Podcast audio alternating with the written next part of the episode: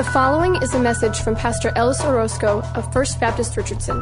For more information, please visit fbcr.org. Good morning, and thanks for joining us this morning in worship. I know that you've had an amazing time worshiping God so far, and we're going to keep worshiping Him by going to His Word. In Matthew chapter 6, if you want to open up your Bibles and turn to Matthew chapter 6, I'm going to be reading verses 19 through 24.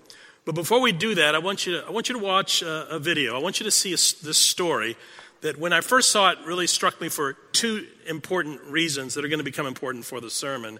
Uh, this is a story of two police officers outside of Minneapolis, Minnesota, who came upon a scene 19 uh, year old Chris Felix, who had stopped at the side of the road. And they came onto this scene that they will not soon forget. Watch the video just outside Minneapolis. Brooklyn Park police officers Jeremy Halleck and Tony Weeks were driving around town recently. Just routine patrol. When they came across something remarkable. We just saw a car kind of pulled over. You could tell something was going on. And then as we got closer, you could see that he was giving chest compressions. Is he giving CPR? I think it is. Look at him. When the officers got out, they found 19 year old Chris Felix who cleans cars at the local Subaru dealership, attempting to revive a little one, who Chris says darted out in front of him and struck his vehicle. He didn't look like he had any any life, you know. Had you learned CPR before? Yeah, I learned at um, high school. Do you ever think you'd use it? No, but it's always good to learn something. and he says you never know when you might be at just the right place, at just the right time to save a rodent. I couldn't believe it. He's giving CPR to a squirrel. Like it doesn't matter if it's a little little life, you know, or a big life. Life is life. And because he believes life is life, Chris gave it a valiant effort. Sorry. I've never seen that before. Unfortunately, after a minute, there was still no response. The officers say deep down they knew it was gone. I did. I did. And then that squirrel took off like a bat out of. There he goes! Oh my god! Hey! Oh my god! We got him back. Uh, just wow. What did we just witness? Something I'll always remember. I will always remember it as well. On the one hand, nothing could be more insignificant. Yet I can even hear it in your voice. This mattered. Sometimes when nobody's looking and people do the right thing, it kind of shows who they really are. Not surprisingly, someday Chris would like to go into medicine. And let's hope he does. There he goes! Because if he can have this much compassion for roadkill, day, imagine what he could do for his fellow man. Hey, buddy. The reason I wanted you to see that, that, that story is because there are two things in the story that popped out at me. Two things that I want you to keep in mind as we go through the message uh, this morning. The first is the idea that is very much a biblical idea of a compare and contrast, where Jesus says, if you who are earthly fathers know how to give good gifts to your children, you who are imperfect, sinful, earthly parents, know how to give good gifts and desire to give good gifts to your, to your children, how much more so your heavenly, perfect heavenly Father will give you good gifts. I want you to keep that in mind. In, in this scene, if, if he cared that much for a, for a, a little squirrel, how much more so will he care for human beings? So, so I want you to keep that in mind. And the other, the other thing is what the officer said at the very end of the interview, where the officer said this Sometimes when nobody is looking and people do the right thing, it kind of shows who they really are. Sometimes when nobody is looking and you do the right thing, it shows who you really are. I'm, I'm reminded of that place where Jesus says, uh, when you did it for the least of these, right? Where, where, Jesus says, I was naked and you clothed me, I was hungry, you fed me, I was in prison and you came to visit me. And the people said, When did when were you naked? When were you hungry? When were you in prison? And Jesus says, When you did it for the least of these, when you did it when no one was looking, when you did it in such a way that you didn't even know you were doing it yourself, you were doing it for me.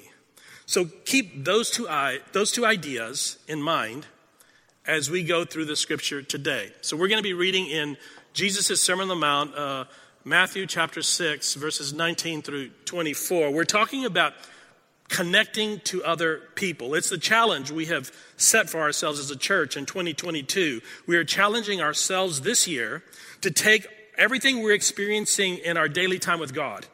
As we have gone through the well Bible reading journey together and continue to do that, we want to take everything we're experiencing in that journey with God, that daily journey, and we want to share that experience with other people. We are challenging ourselves this year to go out and meet someone new every month, one person every month, just to, to make a new friend every month, to get outside of your comfort zone. And we're believing that if each one of us does that, we're believing that as we, each one of us, get out of outside of our comfort zone and go and share our experience with the well with someone else, as we go out and we begin to make new friends, we believe that God is going to do something uh, with that.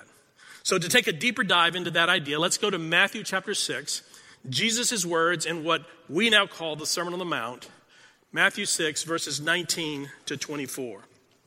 And this is what the Word of God says Jesus says, Do not store up for yourselves treasures on earth, where moths and vermin destroy and where thieves break in and steal. But store up for yourselves treasures in heaven, where moth and vermin do not destroy, and where thieves do not break in and steal. For where your treasure is, there your heart will be also. The eye is the lamp of the body. If your eyes are healthy, your whole body will be full of light. But if your eyes are unhealthy, your whole body will be full of darkness. If then the light within you is darkness, how great is that darkness? No one can serve two masters. Either you will hate the one and love the other, or you will be devoted to the one and despise the other. You cannot serve both God and money. May God bless the reading of His Word. Uh, this was one of your well readings this last week, and if you're following with us in the well journey, and, and if you're doing that, then you're at the very heart of what we now call the Sermon on the Mount. Chapter 6 of Matthew is the heart of Jesus' Sermon on the Mount, where he is describing what it looks like to live in the kingdom of God. Up to this point in the sermon, Jesus has been describing what the kingdom of God looks like, the values and the characteristics of the person who lives deep inside uh, the kingdom of God on a daily basis. And he describes them, he lists them, things like, like being poor in spirit, uh, mourning, your heart breaking over the things that break the heart of God. Uh, merciful, uh, meek, uh, peacemaker, uh, uh, someone who hungers and thirsts for righteousness, uh, someone who is salt and light. In other words, someone who has an impact in the world. We talked about all those things um, last, last week. And then he goes on in that same chapter and he begins to describe what those values do in real life situations. He takes some of the most important hot button topics of his day and he begins to apply these values to those issues. He talks about, about murder and, and adultery and divorce, the, the promises that we keep, the oaths that we take, and how our word is, is supposed to be good. He talks about loving your neighbor and loving your enemy. So, so what do all those issues have to do with each other? What is it that they coalesce around? They all have to do with how we live with other people, how we treat other people, how we work and play and live with those around us. This is what Jesus is, this is what he's getting at. And so the heart of the message is the thesis for our series, and that is this a life well lived is a life lived well with others. A life well lived is a life lived well with others. This is the heart of Jesus' Sermon on the Mount. He, he has his disciples all together one night, the night before his death. He brings all of his disciples together. They're alone together in a room. And he says to them, he says to them this, he says, This is the way the world out there will know that you belong to me. This is the way they will know that you're one of my followers. This is the, the stamp on your life that they will see, and they will know that you belong to me, and because you belong to me, you belong to God. This is the sign. He says, the way you love each other. It's the way you live together in love that will be the marker, the sign that God's Spirit is with you. Right? The way you love each other. Then he wraps up by giving these two very important statements here in Matthew chapter 6. He gives these two big, big statements. They're huge. Actually, he gives three. One of them is in chapter 7. We won't go to that one. That one's what we call the golden rule do unto others as you would have them do unto you. But here in Matthew chapter 6, he gives two big, important ideas. And I want, I want you to, to, I want us to kind of dig deeper into these two big ideas he gives us here. The first is this, and that is that where your treasure is, there your heart will be also. He, he, he prefaced that question, actually, that statement, he prefaced it with a, with a haunting question What are you storing up? What, what, what are the things that you are collecting? It's really the, store, the, the question of what drives you, what motivates you, what pushes you to get out of bed every day and to go out there into that world to, to work and to make a difference. What, what is it that you're driving towards? What, what is it that you're collecting? What, what are you storing up? That's what Jesus wants to know. My mom, growing up, liked to collect things. She, she was a, a collector. Now, we, we didn't have a lot of money. We, we didn't have the money to, to buy a lot of things. And when she was young, when she was a little girl, they were extremely uh, poor. They had, they had literally nothing. And maybe that's part of the reason she liked to collect things. When she was little, they had nothing. But my father did well. We were basically middle class. And so she liked to collect things. And from a very early age, she tried to get me into collecting things. I remember being seven, eight years old, and my mom and I would go together to these coin collecting shows. And so she first she tried to get me into coin collecting, and we bought coins. I still have some of the coins that we uh, bought together. I still have the Indian head penny collection that she and I started together. And she, then it was stamps, and she tried to get me into collecting stamps. I was never much into stamps. Most of the stamps I have are stamps that my mom bought for me. She would buy me the first issue, right, stamps that I, I, I don't know if they're worth anything today, but she loved those, and she would buy them for me, trying to get me into collecting stamps. And then, of course, as a kid, I started collecting baseball cards, and I still have those baseball cards. There's something, there's something inherent to our nature about collecting things, something that brings us some kind of inner joy about collecting things. So the question is, what is it for you? What are the things that you are collecting? You're going to collect something. As you go through this life, you're going to be collecting things. And Jesus' haunting question is, what is it that you are collecting. And then he goes into this idea of moth and vermin and thieves who break in and steal and destroy. And his point there is that most of the things that we go through life collecting are extremely finite and temporary. That this is the heart of the problem for Jesus, that, that most of the things that drive us, most of the things that form us and fashion us, most of the things that, that motivate us are finite and temporary. And his point is that if, if where your treasure is, there your heart will be also. So that your heart is encased and, and, and covered by whatever your treasure is. And if your treasure is so finite and so temporary, then your heart will never be truly safe or satisfied. Because most of the things that we chase are so finite and temporary. I was, I was in the uh, store the other day with my granddaughter, uh, Eden, who uh, last week she turned eight. It was her birthday. And so Priscilla, my wife, and I, we, we took her to the American Doll store to buy her an American doll for her eighth birthday. It's her first American doll. And if you've ever been in that, in that store, that is definitely a little girl's store. So she went crazy in that store. And, and, and we, we bought the doll. And of course, she chose the only doll in the entire store that has rainbow colored hair. She is so like her her father. But, but anyway, that's beside the point. She, so she chooses the doll and, and, and buys this whole bundle package where they, they pierce the doll's ear, they pierce the doll's ears. And she, so she gets earrings and she has the little case to carry the doll. And she has another, an alternate set of clothing for the doll and all, these things. And she's just so excited, so thrilled about this American doll that she now has. And uh, she, she knows that, that I'm in the process actually of selling my my car, my, my Lexus. I'm, I'm about to sell it.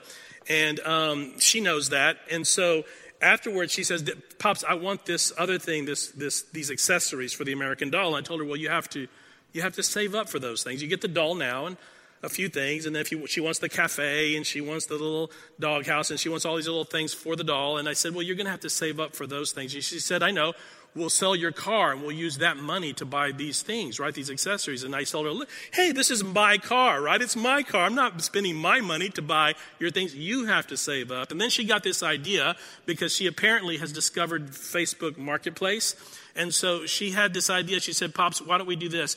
We'll take my Barbie doll houses. She has two Barbie doll houses. I don't know why she has two Barbie doll houses, but she has two Barbie doll houses, one at our house and one in their apartment. And so she says, let's take my Barbie doll houses and all my Barbies and sell those. And with that, we can use the money to buy all these accessories I want for my American doll. And I said, but listen, I bought you that Barbie doll house last year for your birthday. It's only a year old. Why do you want to get rid of it? She says, oh, Pops, Barbies are for little kids, right? Barbies are for babies. I'm a big girl now, right? And I said, but it was, I just bought you this last year. And she says, she rolls her eyes and says, that was like a whole year ago, Pops. Things have changed, right? And I'm thinking, yeah, yeah, you're right. It was, it was a year ago. You were a little baby then. Now you're a big girl. But that's it, isn't it? That, that's a microcosm, I think, of, of what life is like for us. That's, that's life. We, the things we're chasing now uh, become irrelevant within a year. So quickly, it's, it's gone. So the question is, what, it, what, is, what is it that is your treasure? What is it the thing that you're chasing after? And is it true that by the time you actually catch it, it's, it's old news. And, and it's true that, that your heart will never be safe and it will be, never be satisfied when it is encased by something so temporary, so finite, and so, so uh, transparent. It, it, it's, it's never going to be safe. This is what Jesus is trying to warn us about. Where is your treasure? What are the choices you're making about your treasure? Be careful because those are the things that carry your heart. The second thing he says, very important, is he says, no one can serve two masters. No one can serve two masters. So this takes the idea of where your treasure is and it clarifies it. It clarifies it. Here is, here is what is going to master you. It has to do with the eyes, Jesus says. Watch your eyes. Where are your eyes going? Because in ancient Hebrew thought, the eyes were the gateway to the soul, the heart, and the mind. It's, it's what you allowed in through your eyes that impacted your entire body. And so that if you're, if what's going into your eyes is garbage, garbage, garbage all day long, garbage in through the eyes, then you're going to have a garbage life. You're going to have garbage ideals. You're going to have garbage values. And what's going to come out of you is going to be garbage. Garbage in, garbage out. So Jesus says, watch the eyes, protect the eyes. This is why the writer of Hebrews says, fix your eyes on Jesus, the author and perfecter of your faith. This is extremely important. Fix your eyes on Jesus. It's like that moment when Peter was in the boat and he sees Jesus, and Jesus is walking towards the boat, and he's walking on the water towards the disciples. And Peter in the boat says to Jesus, Jesus, let me come out and walk on the water too, towards you. And Jesus says to Peter, Come on. So Peter jumps out of the boat and he begins, his eyes fixed on Jesus. He begins walking on the water towards Jesus. And it's only when he takes his eyes off of Jesus to look at his circumstances, to see the wind and the waves, to see that he's actually doing something miraculous. It's in that moment when he takes his eyes off of Jesus and puts them on his own circumstances that he begins to sink. This is why it's so important.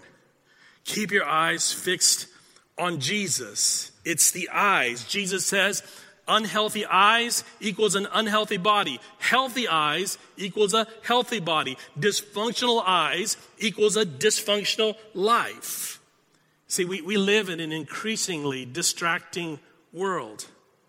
A world where multitasking is the name of the game and where, where a, a long term, full on commitment is, is discouraged a world where we don't care so much what's on the screen as we do what else is on the screen. Not what I'm, what I'm doing now, but what I'm missing is what begins to consume us. This is the kind of world we live in. Wealth and technology have given us more options than any other society in all of human history. Think about that for a moment. Think about it.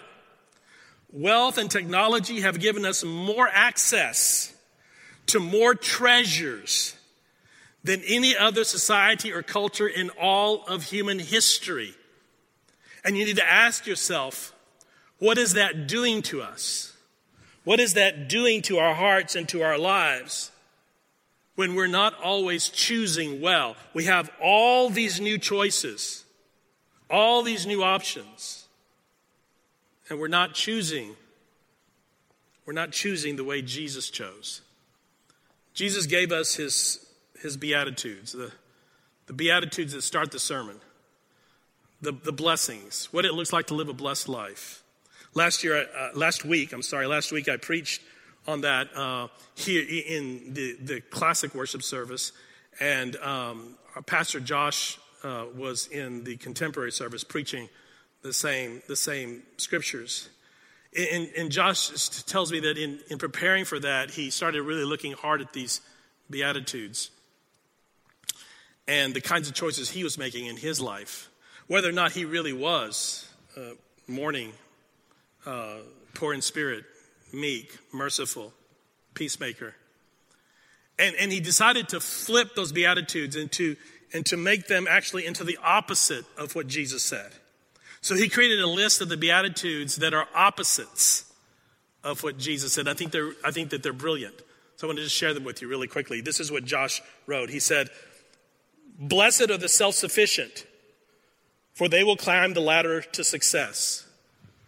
Blessed are those with thick skin and no regrets, for they won't appear weak, needy, or dependent on anyone. Blessed are the bold, for they will conquer any challenge, no matter who or what is in their way. Blessed are those who live by their own personal truth, for they will never have to be corrected or change their mind. Blessed are those who judge and cancel others, for they will always feel morally and intellectually superior. Blessed are the carnal in heart, for they won't need God. Blessed are the fighters, for they will tear down anyone who disagrees with them. Blessed are those who are praised, celebrated, and honored by many, for they will have reached the pinnacle of success. Blessed are you when people love you, envy you, and follow all of your social media accounts. Rejoice and be glad because great is your reward in this life. For in the same way, they celebrated all the other important people who were before you. And I would only add, uh, you know, all those people who are already long forgotten. That's good. That's good. What kind of choices are you making? And, and isn't it true, honestly, that in your heart, through the choices you're making, through the things you're allowing to come into your eyes, that perhaps the Beatitudes that Josh created, that they're the opposite of the Jesus Beatitudes, actually resonate more with you than do Jesus' Beatitudes. Take a hard look at your life. Be honest with yourself.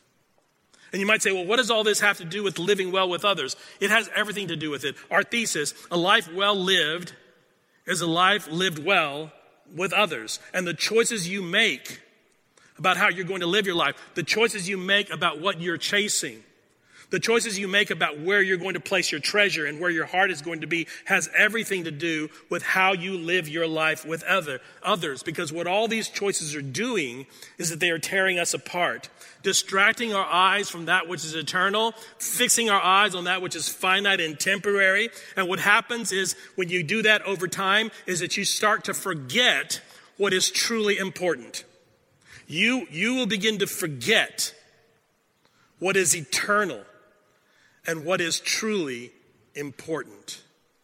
A life well lived is a life lived well with others. I heard this story of um, a, a young couple who had a difficult choice to make. Their, their daughter was going into kindergarten and she was she was deaf. Uh, uh, she she could hear pretty much nothing. She was almost completely uh, deaf, and they were debating whether to send her to a special school for deaf kids, deaf kids, or um, or to send her to the school down the street. that was the, the public school, but in that school there were no children who were in that same condition where they couldn't hear. And for a number of different reasons, they decided to try the public school. And they realized miraculously that it was one of the best decisions they ever made. I want you to see the story. Watch this. Ready for cookies? Six year old Maury Belanger has a severe hearing impairment, but she's also very much a typical kid. Which is why, I bet. when it came time for kindergarten, her parents, Shannon and Matt, were torn. Send her to a school for the deaf Yeah, eggs. or to the public school here in Dayton. Maine, which was close and convenient. Okay. Unfortunately, at the public school, there weren't any other kids like Maury, and support was minimal. You always think of the bad things, like, you know, are they going to make fun of her or. Are fitting in. Um, thankfully, we made the right choice. You can guess what they decided. Or can you? Believe it or not, this is Dayton Consolidated Elementary, the public school, where talking like Maury has become all the rage. You guys practice the sign language?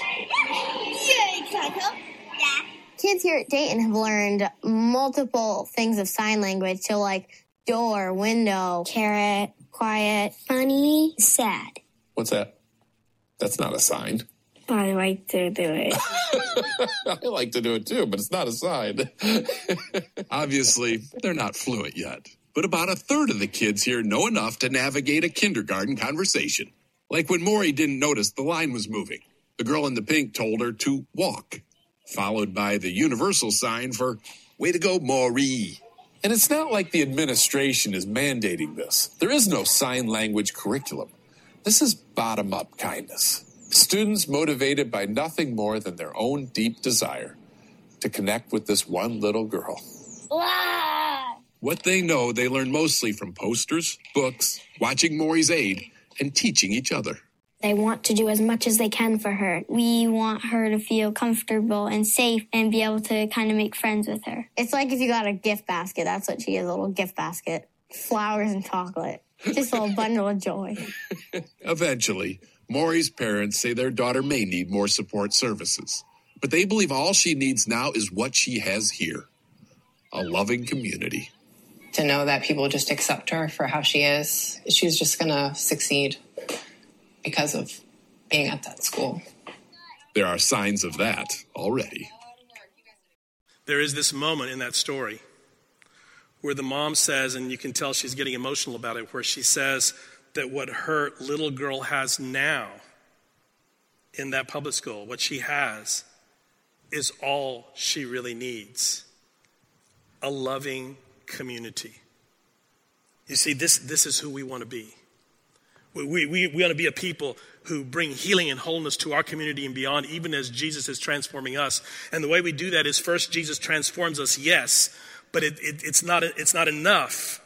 Now we have to take that transformational experience and we have to share it with others where we begin to invest in loving communities all over our city, all over our, our state, all over our county. We begin to invest in loving communities that, that bring healing and wholeness to people. Did you, did you not see? You could see the healing that was being brought to this little girl's life simply by having a group of kids who cared a group of her peers who said, We love you just the way you are. This is our heart. This is our goal. This is our desire for 2022 is that we want to be a church full of people who are bringing that kind of healing, that kind of wholeness to our world by building a loving community that welcomes people in and brings healing to their lives. I pray you'll join me in that quest.